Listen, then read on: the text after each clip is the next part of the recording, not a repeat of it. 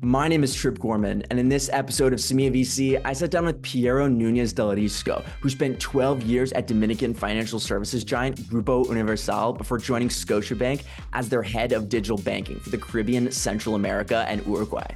Piero was also previously vice president of the board at the Dominican Financial Technology Association before founding Pana, where he's seeking to revolutionize personal finance and remittance sending for the 62 million Latinos living in the United States. We discussed Pana's nerve wracking process of being admitted into Y Combinator, how venture capital and tech has developed in the Dominican Republic over the past five to 10 years, and how Web3 will play a role in the future of remittance sending. We also discussed why the Caribbean is often overlooked by VCs, but how it is now poised to grow. Learn about all this and more in this episode of Semilla VC. Could you start by telling the audience a little bit more about your work history up to and including founding Pana? Sure, sure. Thank you. Thank you so much. And I'm happy to be here. Um, so I was born in a artistic family, if you want to put it some way. My dad and a couple of uncles and cousins and stuff are in the uh, media industry. My dad was a TV host and presenter, like uh, for most of all, all of his life, basically. So it was kind of like expected that we all would follow kind of like a path on TV and stuff. So the truth is speaking in public getting out there you know getting the message out um, was not that hard for me like nor for you know you know most of my family members. Um, but i knew i loved business. Um, i loved business. Um, i wanted to do something big. I felt i had a huge mission. I I always felt I had this big desire to do something big. Um, and and sometimes you you ask yourself, is that just like your ego talking, or do you really have that? And that's kind of like one of those challenges um, that we can talk about in a second. But anyway, I, I felt the need to, you know, if I want to do that, if I want to do something big, and if I want to do a big business, um, I gotta prepare for that. So I gotta go and you know do the the one on one and walk the, you know, the full path and just prepping. Uh, not just going to school, uh, learning everything I need to learn, um, and and you know I I wanted to work for companies that really provided me exactly that type of of boot camp experience so that eventually I could have my own big you know uh, number one company in the world. Um, and every every step of the way I took was kind of like in the path towards that. Um, one of those learnings was building a thicker skin, uh, which is like one of the things I, since I'm a dreamer, I'm a, you know, I'm emotional. Uh, I, I always said, well, if I'm in a board on a, after an IPO, you know, I'm to have to deal with a lot of, you know, strong stuff. So I gotta get maybe a, th- a thicker skin as well. So anyway, I started my journey with that in mind. You know, I, I I need to learn that you know things that are more on the technical side, on the business side. How do you run a business? What do you do? How do you do it? How do you manage teams? How do you hire? All that. So I started working at Banco Popular. It's kind of like the biggest private bank in the Dominican Republic. Uh, amazing uh, boot camp type of experience where I learned a lot. Then I went on to uh, Grupo Universal, which is a it was kind of like a parent company at that time, um, and and I, I, first started in internet banking, um, and and not just in internet banking, but in customer support and internet banking. Then I went and I, I went up the ladder on many roles in commercial and business development and sales and whatnot. So I I start building this, you know, um, framework or platform uh, out of which I can actually, you know, grow and learn and, and eventually have that, you know, my, my own uh, company. Um, on the personal side, that also had a huge effect on what type of life I wanted. I knew I wanted a type of life like home, you know, uh, wife, uh, kids, etc. So I think everything kind of like started stirring, and then I eventually had my first startup. I learned a lot, successes and failures. Uh, then I had um, a couple of other great jobs. I went to, you know, I I, I went up the ladder and and uh, corporate ladder and and got promotions and stuff.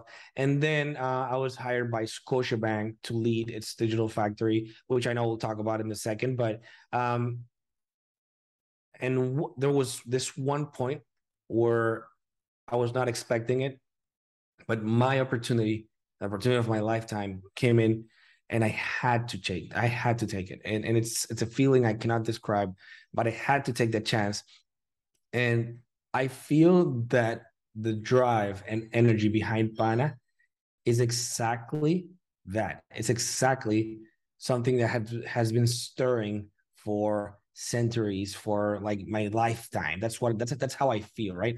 So uh, anyway, we're here, and I feel I've been preparing for this all my life. Could you please tell the audience a bit more about your time as head of digital banking for the Caribbean, Central America, and Uruguay at Scotiabank Digital Factory?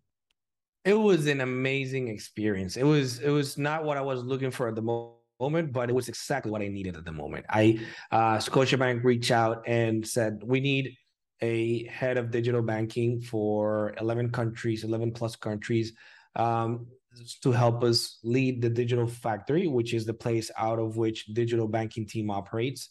And um, so I basically uh, hired uh, grew and led a team of 130 plus engineers, um, uh, designers, uh, product, uh, analytics, you name it. So what we did was, you know, we just basically created the full experience from beginning to end, from front to back, and we built the digital banking tools completely: internet banking, mobile, um, web, etc.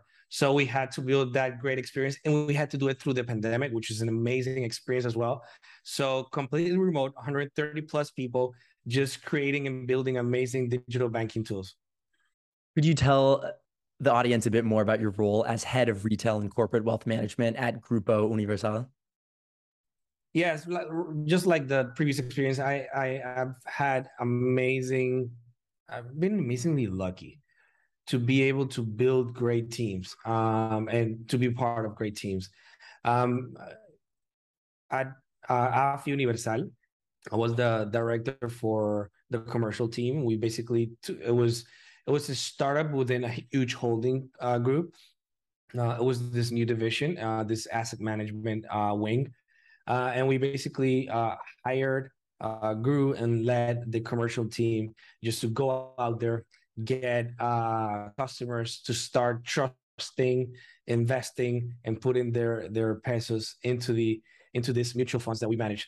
Uh, the best thing we achieved was not just the amount we raised, the amazing team we we shaped and formed, which is still there. Um, um, but I think the best was helping Dominican savers achieve their dreams and goals through our uh, saving products. I think that that obviously was an amazing experience and and one that I'll keep close to my heart. How has the Dominican Republic's venture capital and technology ecosystem changed over the past 5, 10 to 15 years? You know, Trip, while it's still in its infancy uh, in terms of of capital and and you know um, and and uh, framework, I think it has come a long way, especially in terms of uh, awareness. So, you know, uh, just a couple of years ago, you spoke about venture capital, and that was crazy. I think it was people went as far as alone, uh, you know, and just a DCF and and valuation based on cash flow, and that's that. I mean, I remember when I started pitching my first investors back in 2010 ish. Uh, honestly, I uh, a lot of them were like you know wealthy dentists uh, that you know they just said like, so when when when do I get my money back? And I was I was like, how can I kind of like explain two things, not just explain this, but, but do my business. So, but now they're you know angel investor networks they're actually private funds uh, so it's taking shape i think the dominican republic is is one of those very promising space, uh, you know, um, countries in the near future. In fact, I can tell you now that there is there are more investors and there's more money than there is projects. So I will encourage, you know, any one of your listeners who would like to start up a company and they could do it remotely and they or and or they could do it for the Dominican market. Um, you know, to do it. I think there's a huge and beautiful opportunity to start there. Is the Dominican Republic paving the way for Caribbean venture capital and technology as a whole, or how do how does your country fit into that larger puzzle piece of the whole Caribbean region? That's a great question. The country is hungry. The country is growing, and and yes, it has all the intentions uh, to start building that. And in fact, they have. I have been in conversations with uh, big investors of putting in a lot of their capital into new companies. And the truth is, uh, the amount that one of them could invest, you know, there's no company that needs that much money. So we need to start working on developing that ecosystem where really entrepreneurs can can thrive can, can actually thrive and and have access to that capital but start building companies right uh, i think it's it's it's a great it's a it's it's in a great moment in time um and yes there is an obstacle of course uh which is the market is not so big so i think the caveat here is what are the things that entrepreneurs can work on that would be scalable internationally. I think that, that that's the sweet spot there. Uh, because if you focus on the Dominican market, it might be too small for some uh, startups. But if you think about DR being your staging area, I think it's an amazing opportunity. What unique insights can you share stemming from your time as vice president of the board of directors of the Dominican Association of FinTechs? Yeah, you know, number one that there's so much talent in the dominican republic uh, in terms of financial technology um, there's there's a lot of hunger and a lot of drive to just build better financial uh, products and that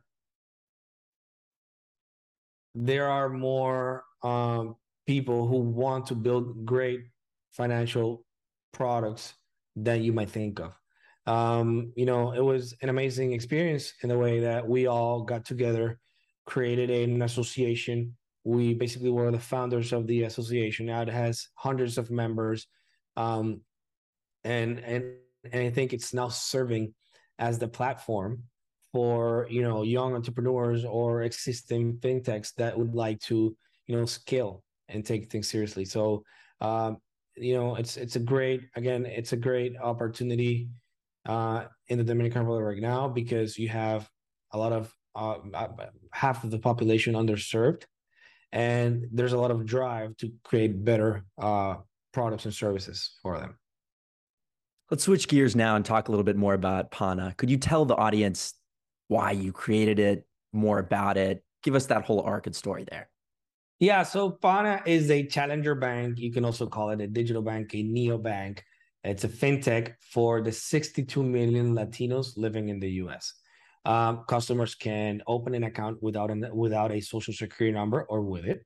They can send money home without uh, fees on these remittances up to three hundred dollars, and they can join. They can borrow and lend from each other within the app in social group chats.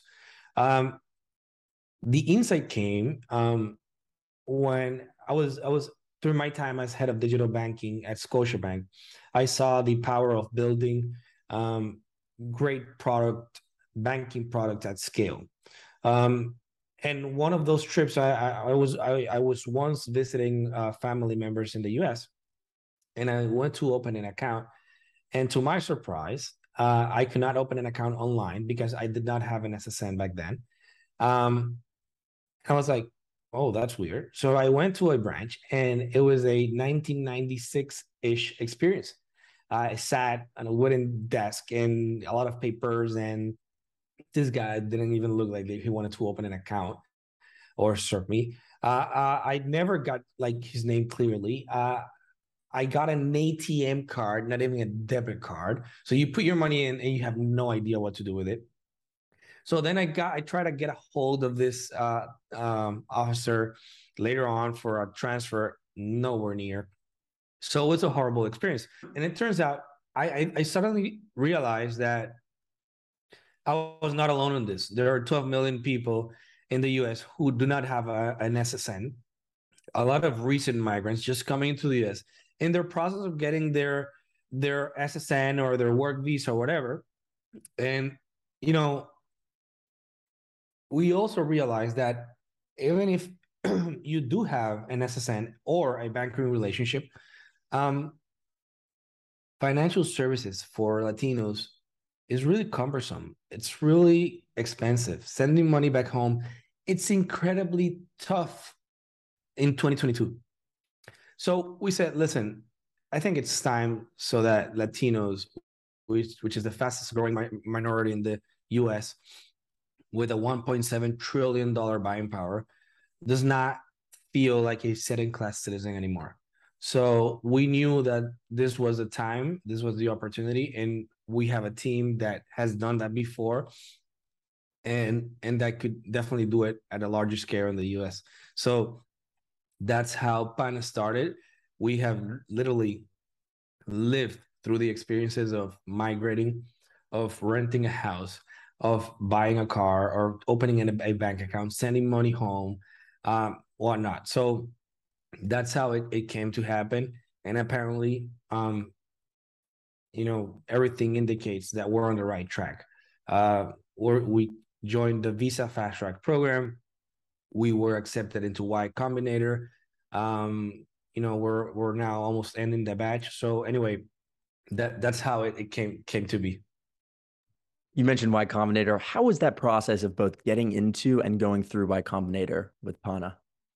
I had dream, you know, I've been dreaming of of getting into YC um, for a long time, and that's the truth, and that's the truth for so many people out there.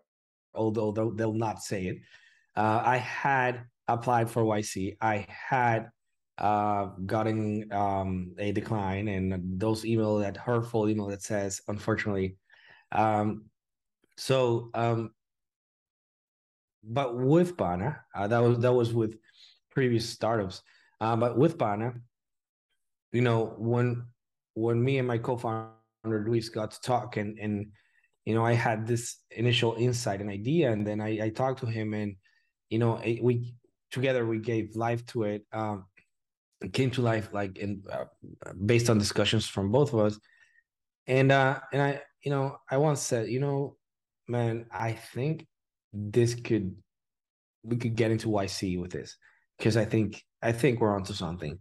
And um a couple of weeks passed and then then suddenly the the opening for YC uh came in. Like you can now apply for the for the badge for the summer 22 badge. We applied. Uh we carefully applied. Uh, i once got that email um and it says we want to interview you. That was an amazing moment. Uh, then we had that interview.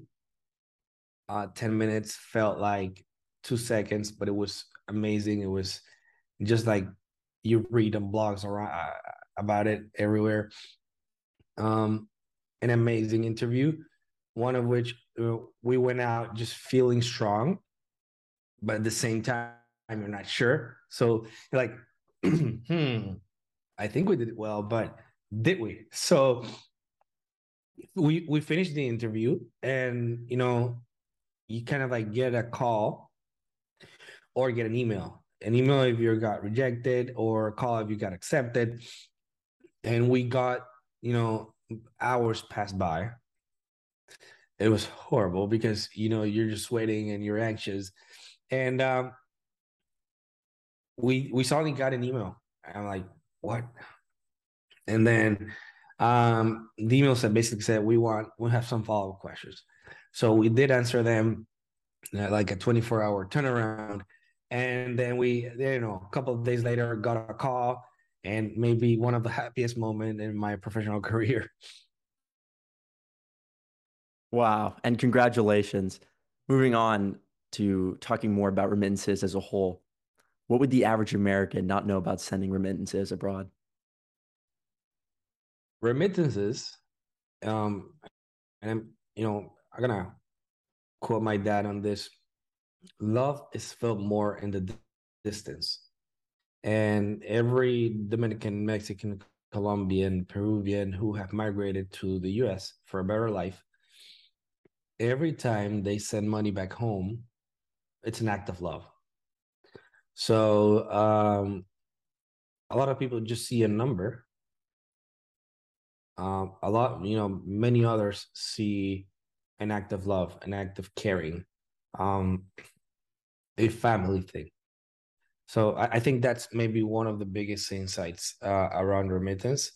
Um, and yeah, and, and Dominican Republic is one of those countries who receive a lot of remittance every year. How will Web3 play a role in the future of remittances? It's a very interesting question. I think the technology is very promising. Um, you know, it is in, in its early days. So I think we need to start seeing how it pans out. I think we need to divide the conversation in two. One thing is if a coin is worth or not, if if a coin is worth investing on it on and that if its value is gonna grow or not. I think that's one type of conversation.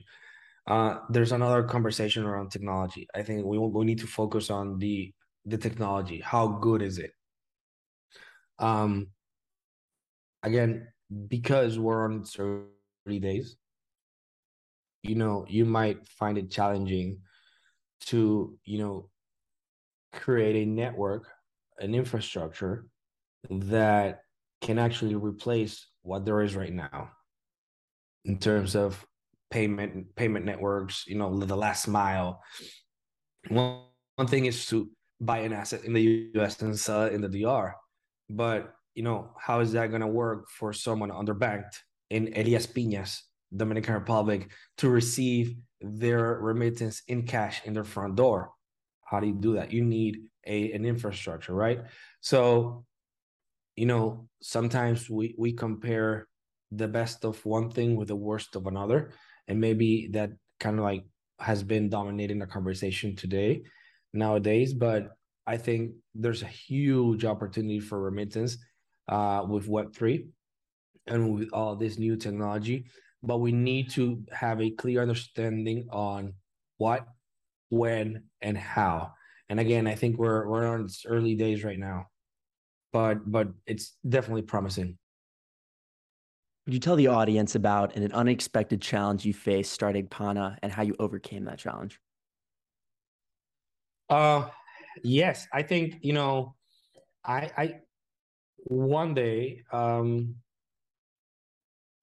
I was actually kind of like surprised that since day one everything was going super smooth. And I was like where is it? Where is it? You know when when you start something there's always um, and it's like, you know, Darwin's theory. I was like, oh man, I, I shouldn't have asked that question so much because uh, one day it came.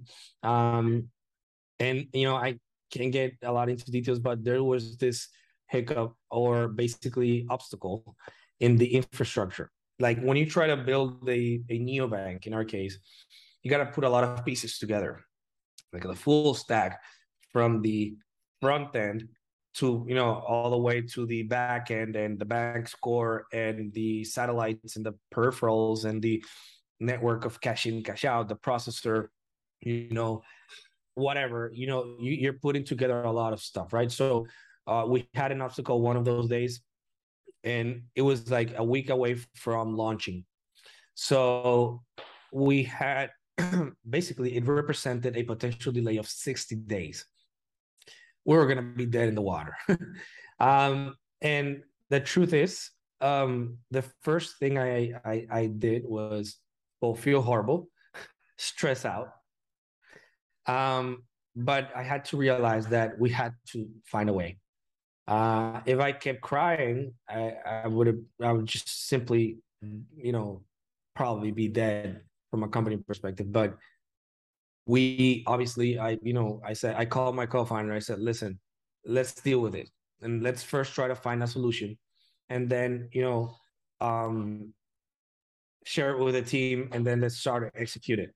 Um, and one of the things you kind of like have to do at those moments is maybe limit uh, how much information you are sharing um, outside the inner circle at that moment because you know you might get uh, part of the team a little bit you know down with the news and and stressed without need. So uh, anyway we we worked around it. We figured it out. Uh, then we got together as a full team and we find us we found a solution.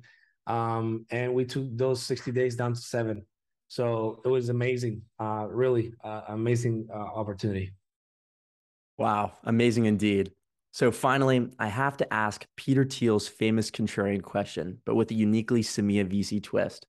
What important truth about the Dominican Republic or Latin America do very few people agree with you on?